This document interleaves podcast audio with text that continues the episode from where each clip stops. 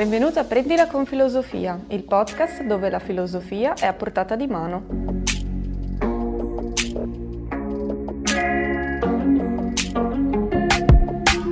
Un luogo e un tempo per chi vuole fare cose pensando un po' a se stesso e al mondo che lo circonda.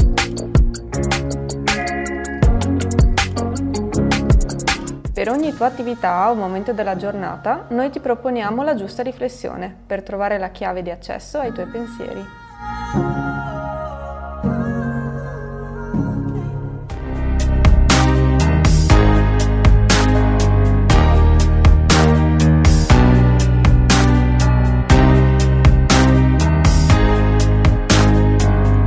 Ottava puntata. Ottava azione. Ritrovare la routine senza ricorrere al gin.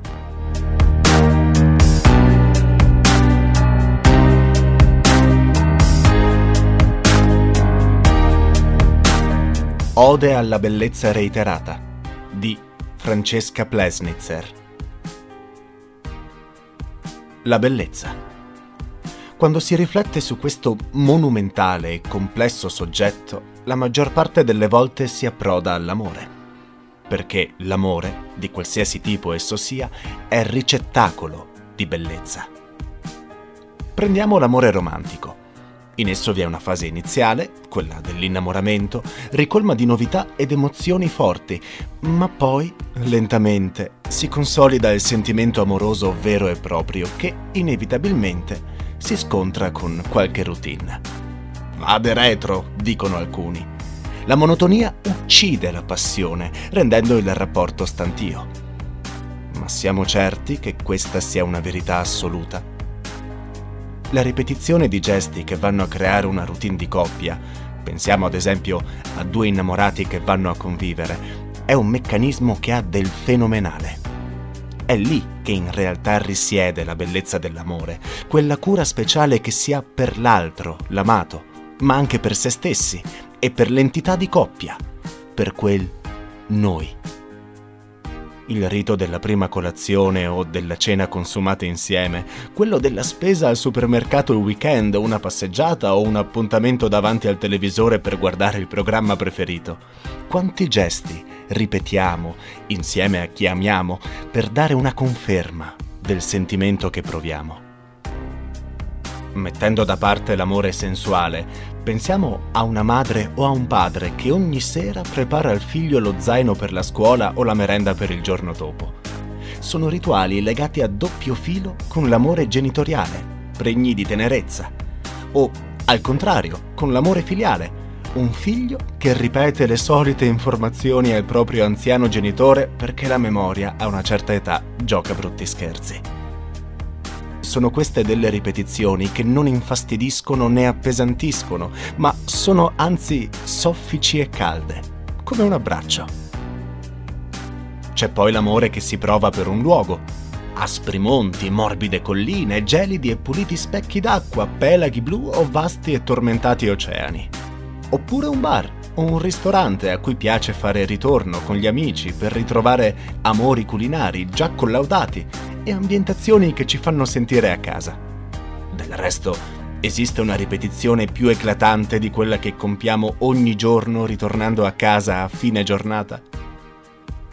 Per dimostrare questo attaccamento si ritorna in quei posti magici, intrisi di bellezza, che rendono il cuore limpido, offrendo una pausa dagli affanni si indugia con lo sguardo sui particolari di un paesaggio familiare, si ripercorrono sentieri amati andando a ritroso nella memoria a ripescare ricordi felici. Lo stesso accade quando amiamo un libro o un film. Lo rileggiamo, lo riguardiamo e quella ripetizione è un balsamo calmante, rassicurante. A volte si ha bisogno proprio di questo, specie quando si è in preda alla stanchezza, nervosismo, paura o afflizione. Si vuole consolazione. Si cerca qualcosa di bello che si è già conosciuto. Si rifà per riscoprire quella bellezza, ripercorrendola alla ricerca di dettagli nuovi che ci erano sfuggiti. Daniel Pennac, nel suo libro Diario di scuola del 2007, racconta una sua pratica consolidata far imparare a memoria ai suoi studenti dei passi letterari. Pennac spiega quanta bellezza è racchiusa in quel mandare a memoria. E non a caso in francese a memoria si dice par cœur, dal cuore, tramite cuore, così come gli inglesi del resto dicono by heart. Come a dire che quando qualcosa la si conosce a memoria, la si porta nel cuore. Scrive Pennac. Non era solo la loro memoria a risvegliarsi, ma anche il pensiero di un altro. Non recitavano Emilio, bensì restituivano il ragionamento di Rousseau. E la bellezza del suo pensiero, aggiungerei io. Tutti i rapporti nascenti hanno bisogno di ritualità per diventare stabili. Pensiamo alle parole della volpe al piccolo principe di Antoine de Saint-Exupéry. Se tu vieni, per esempio, tutti i pomeriggi alle 4, dalle 3 io comincerò ad essere felice. Ma se tu vieni non si sa quando, io non saprò mai a che ora prepararmi il cuore. Ci vogliono i riti. Rifare, ritornare, ripetere per creare un'abitudine. La volpe di Saint-Exupéry lo chiama addomesticamento, con una connotazione positiva. È un processo che si compie per imbrigliare una certa bellezza e includerla nella routine. Gran parte della nostra vita ha a che fare con un ripetersi cadenzato. Da dove proviene questo ritmo familiare? Dalla bellezza. Ripetiamo ciò che è bello, ciò che rende bello il nostro animo e ci scalda riempiendoci di speranza e gioia.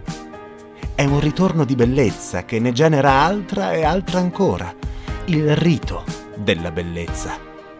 Una spirale infinita, che è poi la nostra vita.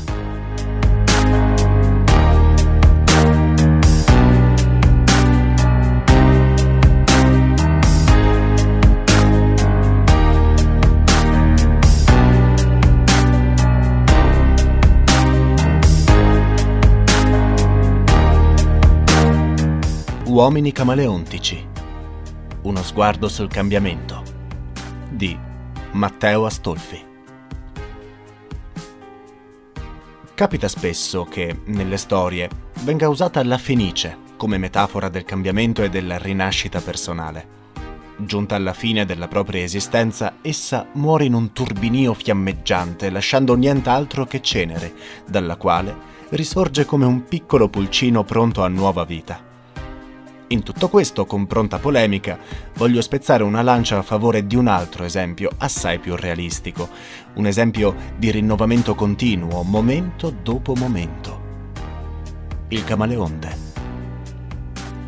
Questa piccola bestiola, citata dallo stesso Aristotele nella propria Historia Animalium, è un animale estremamente filosofico. La sua esistenza, infatti, pare voler rispondere al celebre interrogativo è possibile cambiare ed essere contemporaneamente se stessi? La storia di questa domanda è molto lunga. Parte dal filosofo greco Parmenide e giunge fino ai giorni nostri con le più recenti teorie pedagogiche e formative. Il nostro amico camaleonte, tuttavia, rimanendo fuori dal coro degli umani e per semplice statuto di esistenza, risponde sì. Noi sappiamo bene quanto i cambiamenti, piccoli e grandi, possano essere traumatici. Richiedono quella che noi solitamente definiamo mentalità flessibile, capace di adattarsi al contesto e alle persone. Più riusciamo a combattere la cementificazione del nostro pensiero, più riusciamo ad essere, come precisava Bruce Lee, acqua che si adegua alle cose, che può fluire o spezzare. Una delle nostre resistenze più frequenti è imposta dalla paura di snaturalizzarci. Ognuno di noi teme di perdere letteralmente pezzi di sé, della propria identità, un prezzo che non si è disposti a pagare per adattarsi alle situazioni e alle persone. Le emozioni giocano palesemente un ruolo fondamentale poiché si manifestano a tutti gli effetti come dei pensieri, giudizi che influenzano o traducono il mondo che viviamo. In altre parole, le emozioni sono capaci di rinchiuderci dentro un autarchico immobilismo o di gettarci in un mondo complesso fatto di relazioni e mutamenti. Il nostro camaleontico amico, famoso per le sue tecniche di variazione cromatica e avvezzo tanto quanto noi all'utilizzo dei colori per rappresentare il proprio stato d'animo, ci ricorda quanto sia perfettamente naturale mettersi in gioco. È un diritto che Madre Natura ha dato a lui tanto quanto a noi e che non andrebbe mai tradito. Aristotele, in fondo, sbagliava nel definire il camaleonte un animale timoroso è vero, lui non ha certo il dono della parola, ma un modo fin troppo chiaro di comunicare e relazionarsi. Già comunicare. È proprio questo il nostro problema. A volte noi scegliamo di non farlo, anzi, nascondiamo alcune nostre emozioni e giudizi dietro veli di forzata nonchalance, un po' come se volessimo, per così dire, eliminare alcuni nostri colori. Domandiamoci un attimo, Possiamo davvero farlo? Possiamo diventare invisibili? Senza voler entrare nel merito della psicologia, dovremmo ricordarci semplicemente che evitare un problema significa non affrontarlo. Aspirare a non vivere le emozioni è come cercare di capire quale sia veramente il colore del camaleonte. Ahimè, non è dato saperlo tutto ciò che noi vediamo è il continuo adattamento di questo piccolo animale a ciò che gli sta intorno. Cambiamento che, come abbiamo già detto, non è limitato al solo fine della difesa. La cromaticità del camaleonte è rivolta a ciò che viene attenzionato in quel preciso istante, esattamente come noi manifestiamo un flusso costante di emotività che si manifesta come una riflessione sul mondo. Noi non siamo una semplice tela bianca dove gettare ogni tanto le nostre secchiate di vernice emotiva. Siamo un continuo riflesso del mondo circostante, un filtro emotivo. Esclusi alcuni casi psicologicamente rilevanti, non possiamo essere privi di emozioni. Ricordate che il camaleonte diventa nero, il colore che assorbe tutti i colori, solo con la propria morte. Come lui, Accettiamo quindi di essere vivi e colorati. Impariamo a relazionarci con più naturalezza possibile.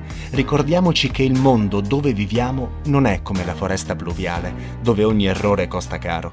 Certo, non è facile, ma il guadagno della società civile sta nel fatto che, tutto sommato, possiamo e dobbiamo sbagliare. Al contrario del nostro leone nano, perché questa è traduzione letterale di camaleonte, a noi sono concesse numerose possibilità di adattamento senza il rischio di essere mangiati o essere banditi per sempre dal nostro territorio, né tantomeno essere privati del cibo. La ragionevolezza di cui ci facciamo portatori ci consente di percorrere una strada decisamente più ampia rispetto alla semplice legge della giungla. Anche se le relazioni umane possono essere estremamente più complesse, se mai ci arrendessimo all'angoscia e alla nostra temporanea incapacità di metterci in gioco, ci priveremmo da soli del nostro autentico benessere, il cibo della nostra mente. Gli uomini camaleontici, quindi, non sono quelli che si adattano solo per paura, ma al contrario sono piccoli grandi leoni che si muovono in una giungla fatta di persone, fatti e avvenimenti che suscitano paura, rabbia, felicità, tristezza, ansia e quindi si nascondono, litigano, si innamorano e si disperano. Gli uomini camaleontici si guardano perennemente intorno, muovendosi tra le foglie con la calma di un guerriero preparato alla battaglia. Usano i propri colori per ottenere i propri scopi e vivere le proprie esperienze. A volte perdono, a volte vincono. Cambiano la propria strada e le proprie strategie. E godono nel saper cambiare e generare se stessi, rimanendo se stessi.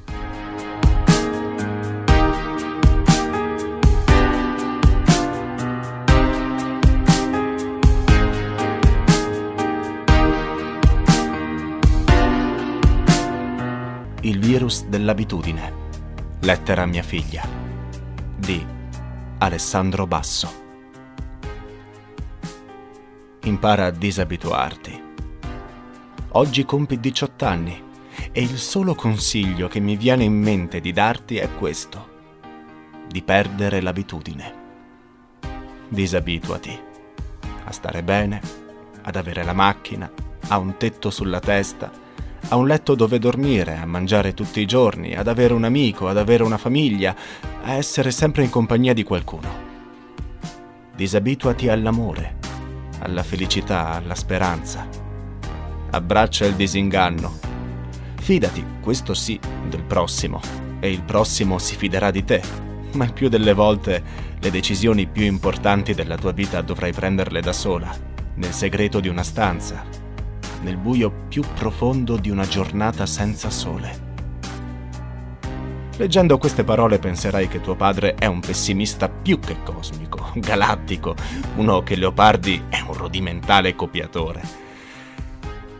18 anni. Tu pensi a organizzare la festa mentre io ti faccio la paternale. Quasi mi sembra di sentirti mentre discutiamo lanciandoci frasi fatte, scritte in un copione senza tempo, letto e riletto da generazioni di padri e figli.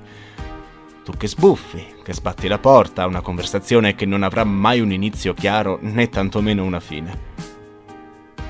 Ma questa non è una paternale, un giudizio alla tua età e alla tua voglia di sbagliare. Ti ho incoraggiato a camminare, ad andare in bicicletta, ad allacciarti le scarpe, a leggere l'ora, a scrivere bene il tuo nome, a disegnare. Già mi chiedi di portarti in giro a guidare. Ma per quanto il mio ruolo lo richieda, non posso insegnarti a vivere. Vivere è una cosa strettamente personale, intima Chiunque dica il contrario è solo un pallone gonfiato, incapace di vivere egli stesso e per dare un senso ai suoi fallimenti pensa di poter gestire quelli degli altri. Posso solo darti consigli, ma il libero arbitrio è soltanto tuo, così come la coscienza, la responsabilità, la capacità di scegliere cosa è giusto e cosa invece è sbagliato. Il mio consiglio spassionato è questo, dunque. Disabituati. Quando l'ho imparato? Nel 2020, quando eravamo tutti chiusi in casa, isolati dagli altri e prigionieri di un virus venuto da lontano.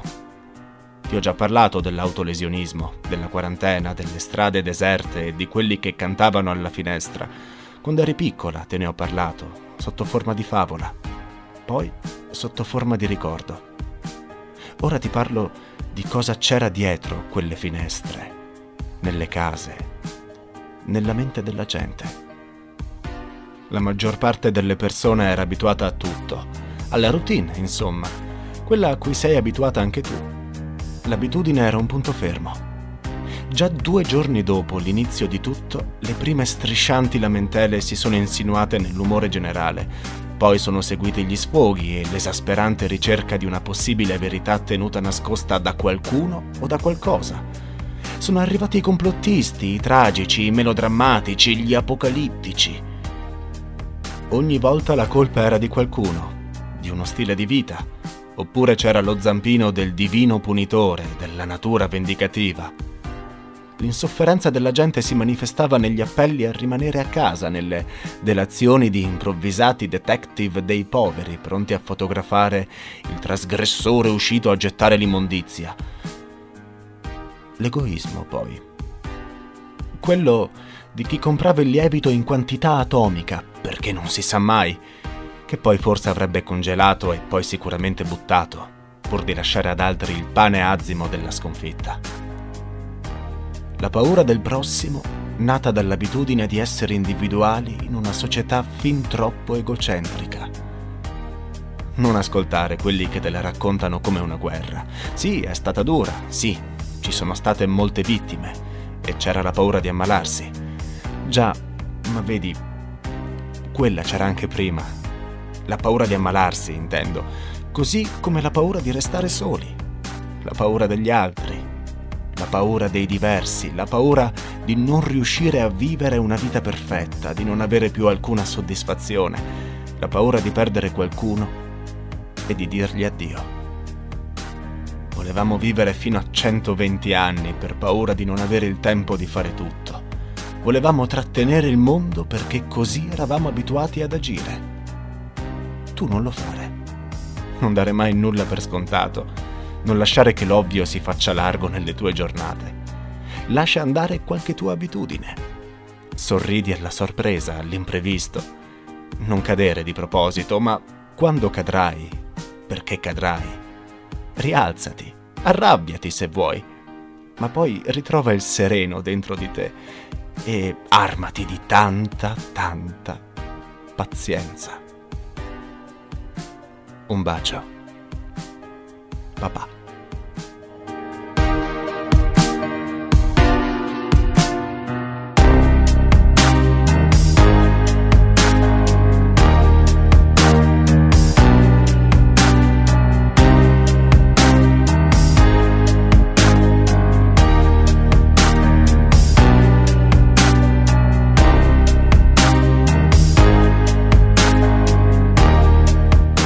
Anche oggi siamo giunti alla fine di questa puntata. Hai già pensato alle tue routine da mantenere e ai tuoi cambiamenti da mettere in atto? Se il podcast ti è piaciuto, scopri le altre puntate per riempire le tue azioni quotidiane con un po' di filosofia.